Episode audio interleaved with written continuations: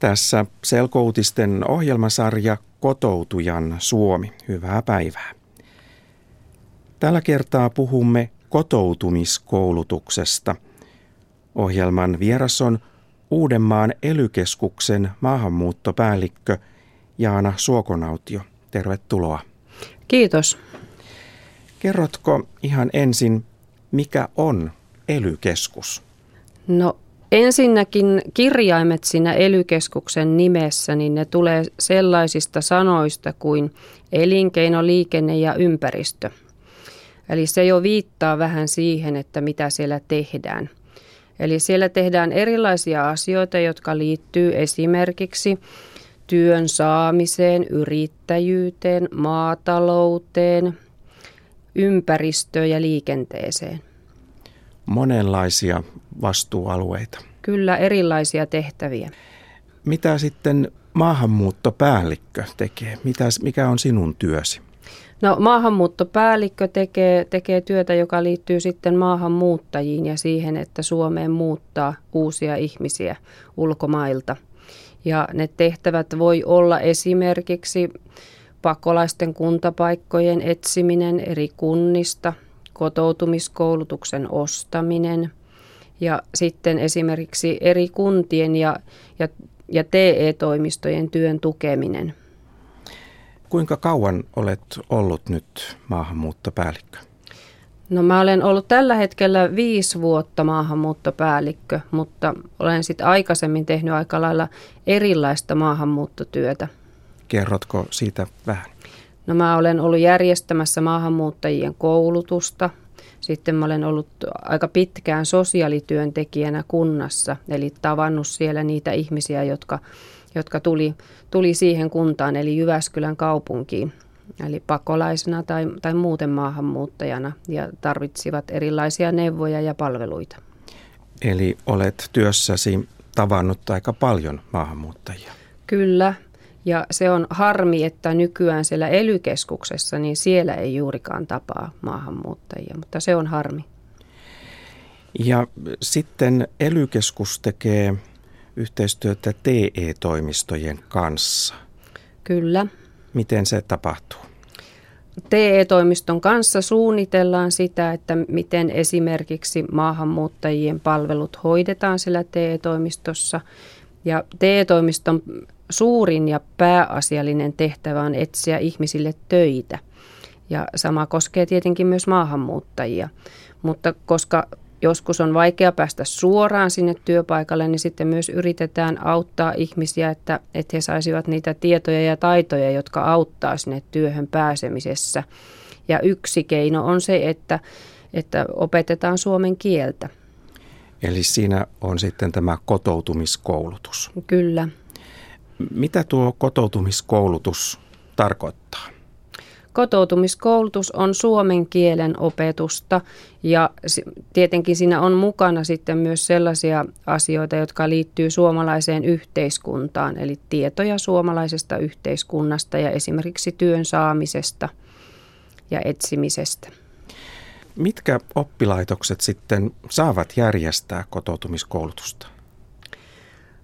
Kotoutumiskoulutusta järjestää hyvin monet oppilaitokset, eli osan siitä koulutuksesta ostaa elykeskus ja, ja sitä, sinne ohjataan, ohjataan opiskelijoita TE-toimiston kautta, mutta sitten kyllä, kyllä erilaista maahanmuuttajien koulutusta järjestetään myös muissa oppilaitoksissa. Eli tämä kotoutumiskoulutus on tavallaan vain osa sitä, niitä mahdollisuuksia, mitä, mitä maahanmuuttajalla voi olla.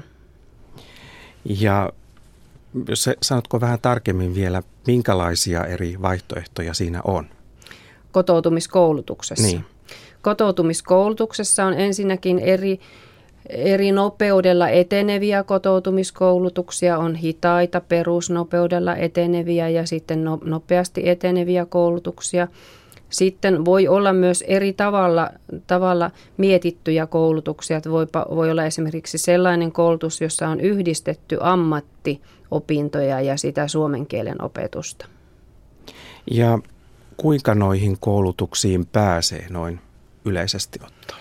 No sieltä, sieltä TE-toimiston kautta.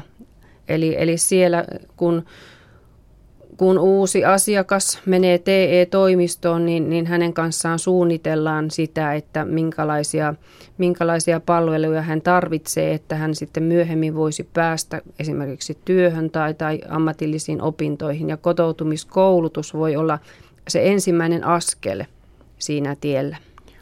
Ja sinun työsi on nimenomaan sitten tuo, että sinä ostat kotoutumiskoulutusta.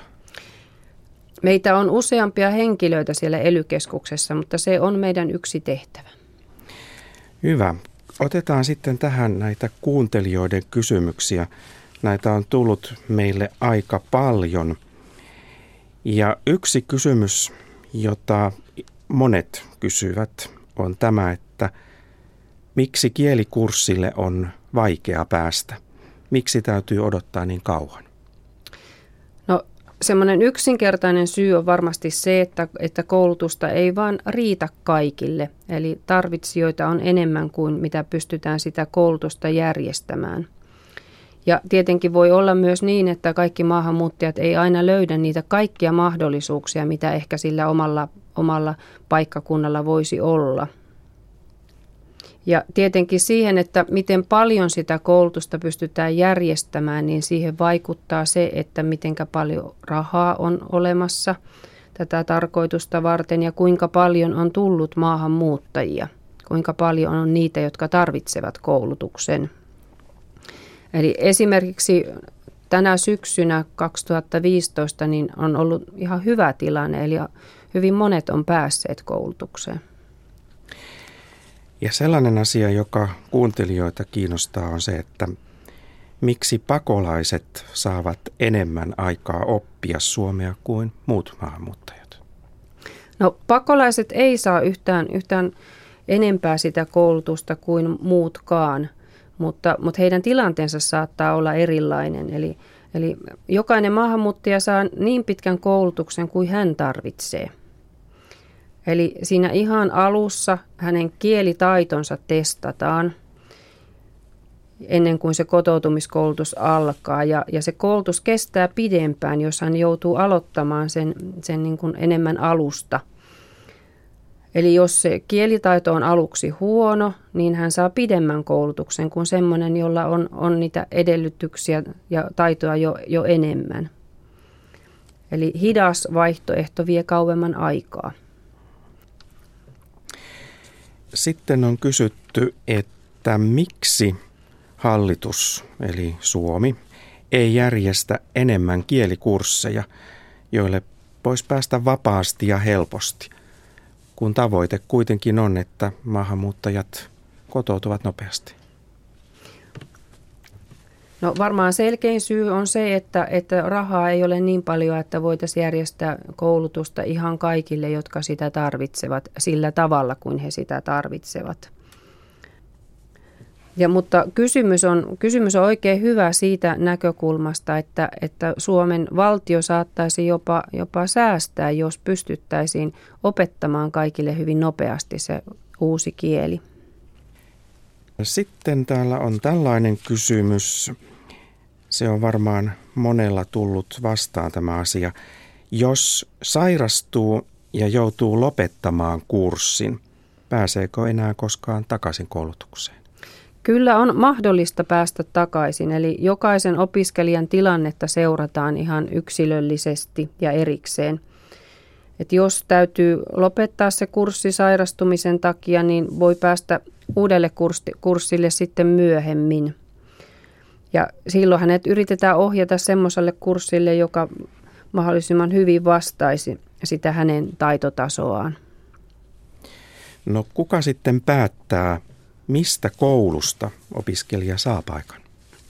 No se on TE-toimiston työtä, että TE-toimistossa suunnitellaan sitä, että ketkä opiskelijat menee mihinkäkin oppilaitokseen. Että he tietysti katsovat sen, että että mikä, mikä paikka on kaikista sopivin sen taidon perusteella, mutta myös se, että, että mihinkä olisi, ei olisi liian vaikea kulkea. Eli että matka kotoa oppilaitokseen ei olisi aivan mahdoton.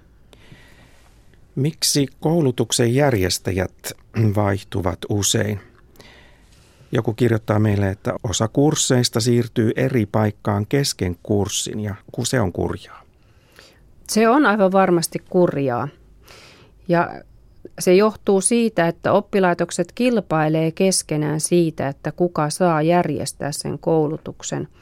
Ja ne syyt, että miten sitä arvioidaan, on, on se, että katsotaan sitä koulutuksen hintaa ja myös laatua, ja ne ratkaisee. Mutta joskus kuitenkin käy niin, että sen kilpailun voittaa joku toinen oppilaitos ja silloin joudutaan siirtämään opiskelijat sinne toiseen oppilaitokseen. Ja se on ihan ilman muuta semmoinen tilanne, mitä mekin yritetään välttää. Sitten moni on kysynyt myös tämmöistä asiaa. Miksi koulutus on niin lyhyt? Kun vähän alkaa oppia, kurssi jo loppuu, että tuo vuosi ei riitäkään kielen oppimiseen. No, kielen oppiminen on pitkä prosessi ja sitä varmasti täytyy jatkaa myös niiden koulutusten jälkeen. Kotoutumiskoulutus voi jatkua yleensä noin vuoden ajan. Ja sen jälkeen on olemassa tietenkin muitakin mahdollisuuksia opiskella sitä kieltä. että sitä voi, voi tehdä, tehdä esimerkiksi vaikka tietokoneen avulla ja verkossa – tai sitten tietenkin on muita mahdollisuuksia vaikkapa työharjoittelussa, työssä, yleensä harrastuksissa, monenlaisissa paikoissa. Se koulutuksen kesto riippuu myös siitä, että minkälainen on juuri tämän opiskelijan opintopolku ja siitä, että mistä tasosta hän aloittaa sen koulutuksen. Eli jos on tämmöisellä nopealla polulla tai peruspolulla, niin silloin se kestää korkeintaan 48 viikkoa ja sitten hitaalla polulla taas korkeintaan 54 viikkoa. Ja lomat tietenkin voi myös pidentää sitä, sitä aikaa. Eli verkossa voi jatkaa sitten oppimista. Sitten on kysyttykin tällaista, että onko verkkosivua, josta löytyvät opistot, joissa voi opiskella suomen kieltä.